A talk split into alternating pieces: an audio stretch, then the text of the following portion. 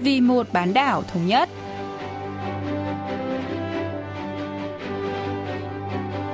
Mỹ Linh xin kính chào quý vị và các bạn.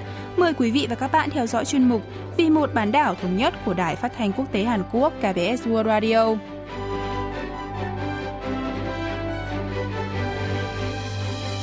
Trong phần 1, diễn biến quan hệ liên triều, chúng ta sẽ cùng nghe phân tích về nền chính trị âm nhạc của Bắc Triều Tiên. Ở phần tiếp theo, cận cảnh Bắc Triều Tiên, mời quý vị thính giả tìm hiểu về ý nghĩa của Thế vận hội đối với miền Bắc.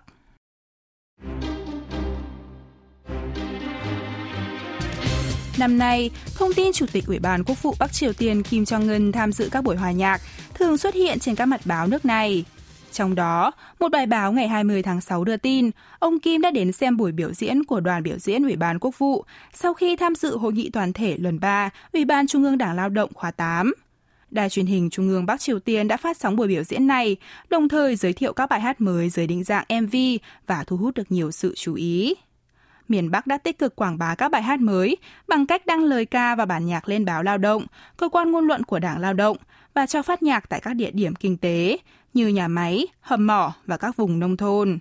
Hôm nay, chúng ta sẽ cùng nhà bình luận chính trị Choi Young-il tìm hiểu lý do Bình Nhưỡng tập trung vào việc sử dụng âm nhạc cho mục đích chính trị vào thời điểm này.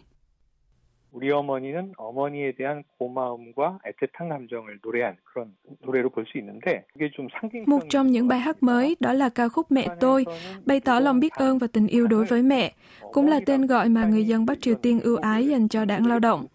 Một bài hát khác là Theo bước trái tim, lại có nội dung ca ngợi Chủ tịch Kim Jong-un với lời ca nhắc đến nguyên thủ quốc gia miền Bắc đang có các chính sách khuyến khích người dân khắc sâu lời hai bài hát mới này vào tâm trí. Bên cạnh đó, các bài hát này được thể hiện bởi nữ ca sĩ trẻ Kim Úc Chu, người vừa giành được danh hiệu nghệ sĩ nhân dân khi mới trong độ tuổi 30. Việc quảng bá các ca sĩ trẻ trong nước và phát hành các bài hát về lòng trung thành cho thấy Bình Nhưỡng đang đẩy mạnh chính sách kiểm soát ý thức hệ và tăng cường đoàn kết nội bộ trong bối cảnh làn sóng văn hóa Hàn Quốc ngày càng được quan tâm tại miền Bắc. 충성심을 강조하는 노래를 보급하면서 체제 결집에 활용하고 있다. 이렇게 분석해 볼 수가 있겠습니다. Tại Bắc Triều Tiên, âm nhạc đóng một vai trò vô cùng đặc biệt và quan trọng là truyền tải thông điệp chính trị đến người dân, quảng bá các giá trị xã hội và chế độ, cũng là phương tiện giáo dục tư tưởng. Ông Choi Young-il phân tích. 음악 자체가 정치의 수단이고 이제 도구이기 때문에 음악이 음악 정치와 동의어다 이렇게 이제 ở Bắc Triều Tiên, âm nhạc là một công cụ chính trị nên còn được gọi là nền chính trị âm nhạc. Tại một đất nước nơi văn hóa và nghệ thuật được sử dụng như một công cụ tuyên truyền và kích động như miền Bắc, các bài hát đã trở thành phương tiện truyền tải thông điệp chính trị đến người dân một cách thân thiện và cảm xúc. Ngoài các tư tưởng và khuynh hướng chính trị của đảng, âm nhạc còn được sử dụng để cổ vũ người lao động tại các trang trại và nhà máy để tăng gia sản xuất. Thay vì các bài học và lớp giáo dục tư tưởng khô khan, các bài hát và điệu múa được sử dụng để giáo dục người dân một cách tự nhiên nhưng lại mang tính hiệu quả cao hơn. 굉장히 자연스럽게 이제 이용됐고 그러한 것들이 또 파괴력이 크다고 보고 있고요. 실제로도 또 그런 면들이 있습니다.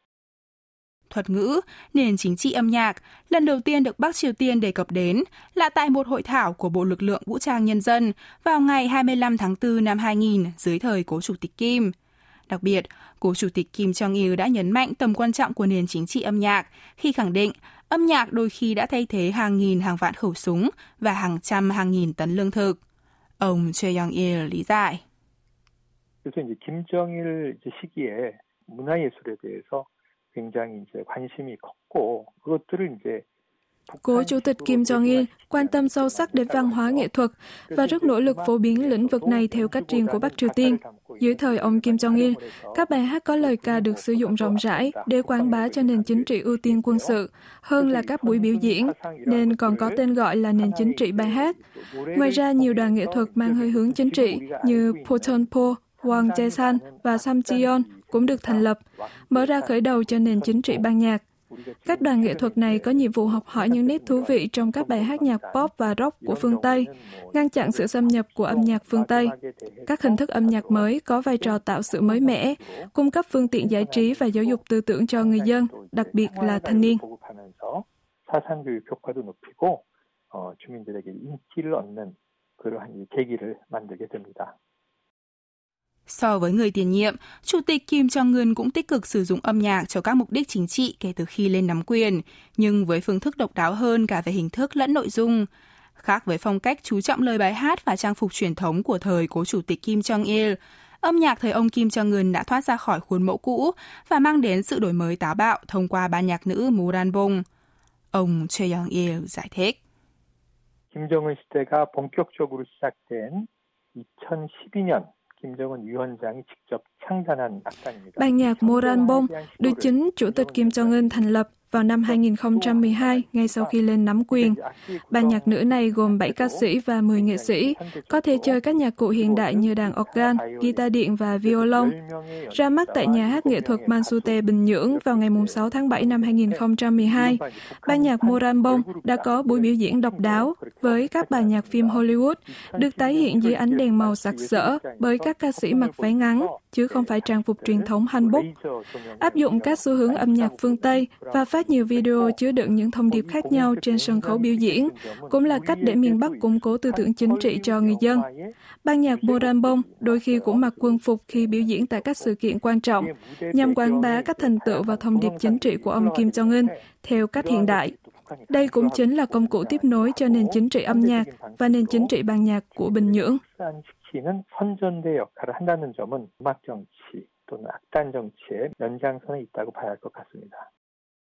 Tuy nhiên, ban nhạc Mù Đan Bông, vốn là biểu tượng và đại diện cho văn hóa miền Bắc thời Chủ tịch Kim Jong-un, đã hơn một năm vắng bóng trên các sân khấu chính thức. Thay vào đó, đoàn biểu diễn Ủy ban Quốc vụ được cho là đang ở thời Hoàng Kim và đảm nhiệm hầu hết các buổi biểu diễn có sự tham dự của nhà lãnh đạo Kim trong năm nay. Ông Choi Young-il phân tích. 국무위원회 연주단이라는 조금은 딱딱하고 새로운 연주단이 이제 등장을 했는데 Đoàn biểu diễn Ủy ban Quốc vụ xuất hiện tại các sự kiện chính trị lớn của Bắc Triều Tiên từ khi ra mắt tại buổi biểu diễn mừng Tết Nguyên đán vào ngày 25 tháng 1 năm 2020. Đây là một dàn nhạc quy mô lớn, bao gồm các nhạc trưởng, nghệ sĩ và ca sĩ hàng đầu miền Bắc. Sân khấu chính thức cuối cùng của ban nhạc Moranbong và sân khấu đầu tiên của đoàn biểu diễn Ủy ban Quốc vụ có sự tương đồng về thời gian, cũng là thời điểm Bắc Triều Tiên đang lên kế hoạch đối phó với các lệnh trừng phạt quốc tế bằng chính sách tự lực cánh sinh và những mạnh đoàn kết nội bộ. Tôi nghĩ ban nhạc Moranbong đã được thay thế bằng dàn nhạc quy mô lớn, có thể trình diễn trên một sân khấu hoành tráng hơn, hoặc Bình Nhưỡng đã quyết định loại bỏ các yếu tố văn hóa phi xã hội chủ nghĩa và ngừng tiếp nhận văn hóa phương Tây. 이런 것들을 이제 강조하는 분위기를 위해서 국무위원회 연주단이 등장한 것은 아닌가 하는 분석도 가능하겠습니다. Ở Bắc Triều Tiên, nơi mọi thứ người dân nhìn thấy và nghe thấy đều liên quan đến chính trị, thì âm nhạc là công cụ chính để tuyên truyền về chế độ và kiểm soát tư tưởng đối với người dân. Vì lý do này, các hình thức biểu diễn và tụ tập hát hò vẫn tiếp tục diễn ra ở trong nước, bất chấp lệnh phong tỏa biên giới vì đại dịch COVID-19. Theo đó, nền chính trị âm nhạc với vai trò hỏa hoãn mâu thuẫn nội bộ và kích thích lòng trung thành, dự kiến sẽ được tiếp tục trong thời gian tới. Tuy nhiên, Bắc Triều Tiên giờ đây khó có thể vượt qua cuộc khủng hoảng kinh tế chỉ bằng nền chính trị âm nhạc đề cao lòng trung thành.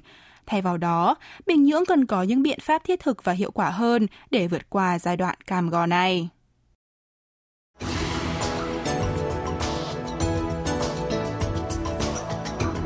Sau một năm bị hoãn do Covid-19, Thế vận hội mùa hè Tokyo 2020 cuối cùng cũng khai mạc vào ngày 23 tháng 7 vừa qua.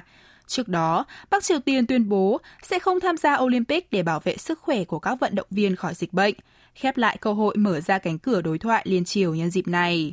Hôm nay, chúng ta tìm hiểu về ý nghĩa của Thế vận hội đối với miền Bắc cùng tiến sĩ Ho Chong Pil, đến từ Viện Nghiên cứu Bắc Triều Tiên học thuộc Đại học Đông Gúc.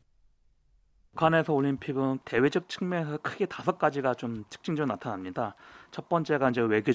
Đối với Bắc Triều Tiên, Thế vận hội là dịp được công nhận về mặt ngoại giao, quảng bá tên gọi chính thức nước Cộng hòa Dân chủ Nhân dân Triều Tiên, nâng cao vị thế, giao tiếp với các nước khác và thúc đẩy hòa bình. Hàn Quốc thành lập Ủy ban Olympic và gia nhập Ủy ban Olympic quốc tế IOC vào năm 1947. Sau chiến tranh Triều Tiên 1950-1953, Ủy ban chỉ đạo thể thao Bắc Triều Tiên cũng được thành lập với hy vọng có thể trở thành thành viên của IOC, nhưng không được chấp nhận do IOC chỉ cho phép mỗi quốc gia có một ủy ban Olympic. Tuy nhiên, sau khi Đông Đức và Tây Đức kết hợp thành một đội tham gia Thế vận hội và được phép gia nhập IOC, miền Bắc đã có thể tham gia IOC vào năm 1963 với điều kiện lập đoàn thể thao liên triều cùng với Hàn Quốc. Nhưng đoàn thể thao chung này đã không được lập do các cuộc đàm phán giữa hai miền Nam Bắc không đạt được kết quả và một phần cũng bởi mục đích chính trị của Bắc Triều Tiên. 북한에서 어느 정도 정치적인 목적 때문에 결국에는 남북 단일팀은 이행 이 되지 않았고요. Sau khi gia nhập Ủy ban Olympic quốc tế năm 1963, Bắc Triều Tiên lần đầu tiên tham gia thi đấu tại Thế vận hội với tên gọi chính thức là nước Cộng hòa Dân chủ Nhân dân Triều Tiên vào mùa hè năm 1972 tại thành phố Munich, Đức. Xếp hạng 22 Trung Quốc tại Olympic Munich khi đó, miền Bắc đã thành công quảng bá tên tuổi trên trường quốc tế và ca ngợi thành tích thể thao trong nước. Tại các kỳ Thế vận hội tiếp theo, Bắc Triều Tiên đã đạt được các thành tích như thứ hạng 16 Trung Quốc tại Thế vận hội Barcelona năm 1992, thứ hạng 33 tại Thế vận hội Bắc Kinh năm 2008 và thứ hạng 20 tại Thế vận hội London năm 2012, cho thấy nước này có ưu thế tại Olympic mùa hè hơn là mùa đông. Ông Ho Chang-pil phân tích. 일단 북한의 우세 종목은요. 전통적으로 보면은 메달을 많이 획득한 종목 좀 보면은 복싱, các môn thể thao thế mạnh của Bắc Triều Tiên tại Thế vận hội là quyền Anh, đấu vực, cử tạ, bắn súng, bóng bàn, judo và thể dục dụng cụ. Vận động viên ông Yoon Choi của miền Bắc hiện đang nắm giữ kỷ lục thế giới ở môn cử tạ. Ngoài ra, nữ vận động viên judo Kei Sun Hee đã giành được huy chương vàng trước đối thủ đáng gờm đến từ Nhật Bản tại Thế vận hội Atlanta năm 1996 khi mới 17 tuổi. Miền Bắc có thế mạnh về đấu vật và judo nhờ các hoạt động giao lưu thể thao với các quốc gia gần về mặt địa lý, nhưng lại không nổi trội trong lĩnh vực năm môn phối hợp, bơi lội và điền kinh do hạn chế về thể chất. Ngoài ra, Bắc Triều Tiên cũng đạt được một vài thành tích như huy chương bạc nội dung trượt băng tốc độ nữ 3.000m tại Olympic mùa đông 1964 và huy chương đồng nội dung trượt băng tốc độ đường ngắn nữ tại Olympic mùa đông 1992. 그래서 매년 2월 달에 북한의 백두산상 국제 피겨 축전을 개최하고 있습니다. Để đạt mục tiêu trở thành cường quốc thể thao được đặt ra kể từ khi thành lập chính quyền, Chủ tịch Ủy ban Quốc vụ Kim Jong-un nhấn mạnh phải nâng cao vị thế quốc gia thông qua thể thao với các môn chủ lực như bóng đá nữ, điền kinh, cử tạ, quyền Anh, bóng bàn, đấu vật, judo, thể dục dụng cụ và bắn cung. Ngoài niềm vinh dự lớn lao khi được chọn vào đội tuyển quốc gia tại các kỳ thi đấu thể thao quốc tế, đặc biệt là Thế vận hội, các vận động viên Bắc Triều Tiên nếu thành công sẽ có cơ hội được nâng cao vị thế trong xã hội. Ông Ho Jong-pil lý giải. 북한에서 스포츠 선수의 인기는 매우 높습니다. 특히 이제 북한에서는 체육을 통해서 신분을 상승시킬 수 있는 이제 기회가 될 수 있기 Những người có năng khiếu thể thao sẽ được hỗ trợ tối đa để trở thành những vận động viên xuất sắc. Huấn luyện viên phụ trách công tác đào tạo sẽ theo dõi các giải thể thao địa phương để tuyển chọn những vận động viên có triển vọng và chuyển lên các cơ sở thể thao của quận, thành phố, bộ thể thao và đảng lao động. Những vận động viên bơi lội và thể dục dụng cụ được huấn luyện từ lúc nhỏ. Trong khi đó, các cầu thủ bóng đá và bóng chuyền được tuyển chọn vào đội tuyển quốc gia từ các học viện thể thao, đại đại học và đoàn thể thao. Qua các cuộc thi thể thao lớn, Bắc Triều Tiên lựa chọn các vận động viên tài năng cho đội tuyển quốc gia để đào tạo tại các cơ sở chuyên biệt.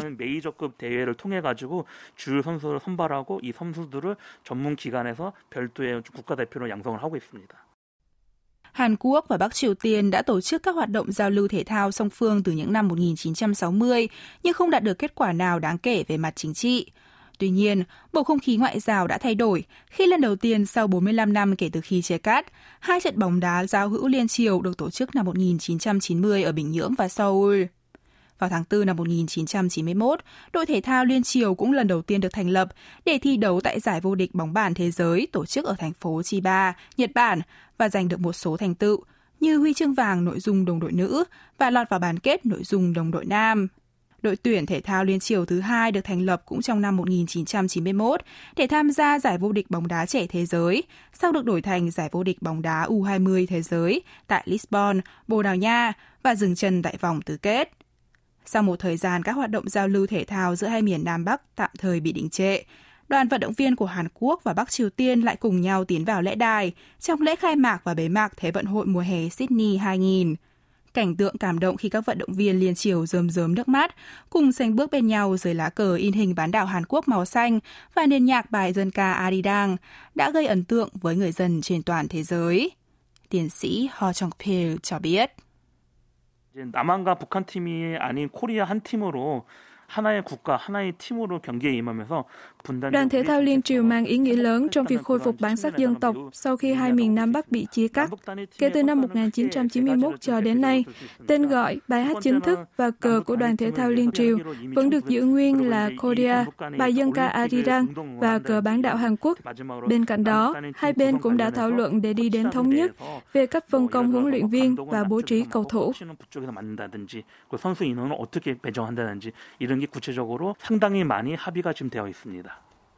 Các hoạt động giao lưu và hợp tác thể thao giữa hai miền Nam Bắc đã tiếp tục diễn ra tại các cuộc thi quốc tế được tổ chức tại Hàn Quốc như Á vận hội Busan năm 2002 và Đại hội thể thao sinh viên thế giới Daegu năm 2003.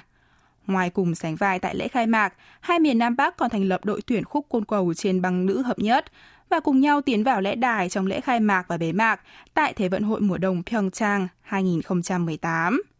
Ngoài ra, tại Đại hội Thể thao châu Á Incheon 2014, cũng là kỳ đại hội Bắc Triều Tiên đứng thứ 7 trong bảng xếp hạng huy chương, một phái đoàn cấp cao của miền Bắc đã tham dự lễ bế mạc sự kiện, bất chấp quan hệ liên triều căng thẳng vào thời điểm đó, cho thấy thể thao có thể thay đổi quan hệ xuyên biên giới. Ông Ho Chang Pil giải thích. 평창 동계올림픽 이후에요. 북한은 남북 정상회담, 북미 정상회담, 북중 정상회담, 북러 정상회담 등 Trong các cuộc hội đàm thượng đỉnh với Hàn Quốc, Mỹ, Trung Quốc và Nga sau Thế vận hội mùa đông Pyeongchang, Chủ tịch Kim Jong-un đã xuất hiện với tư cách là nhà lãnh đạo của một quốc gia. Trong quá trình này, Bắc Triều Tiên đã chọn cách giao tiếp thay vì tự cô lập, thể hiện nỗ lực tạo ra sự thay đổi trong quan hệ liên triều thông qua đối thoại. Tuy nhiên, Seoul và Bình Nhưỡng vẫn chưa tìm được tiếng nói chung do ảnh hưởng của các lệnh trừng phạt quốc tế lên miền Bắc. Mặc dù vậy, các cuộc thảo luận và thỏa thuận song phương đã giúp hai bên hiểu rõ sự cần thiết và cách phát triển quan hệ liên triều.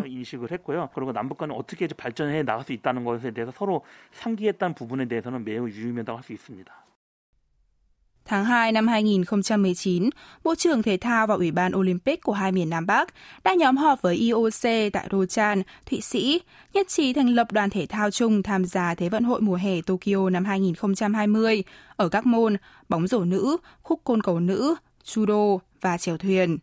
Dù kế hoạch cuối cùng sụp đổ, song thỏa thuận này một lần nữa cho thấy các hoạt động giao lưu thể thao có thể tạo động lực quan trọng cho hợp tác liên triều. Do đó, việc tạo cơ hội để hai miền có thể giao lưu thể thao bất chấp xung đột chính trị là hết sức cần thiết.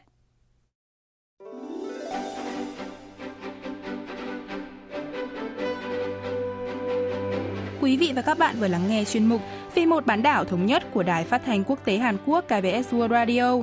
Cảm ơn quý vị và các bạn đã quan tâm theo dõi. Xin kính chào tạm biệt và hẹn gặp lại trong chuyên mục tuần sau.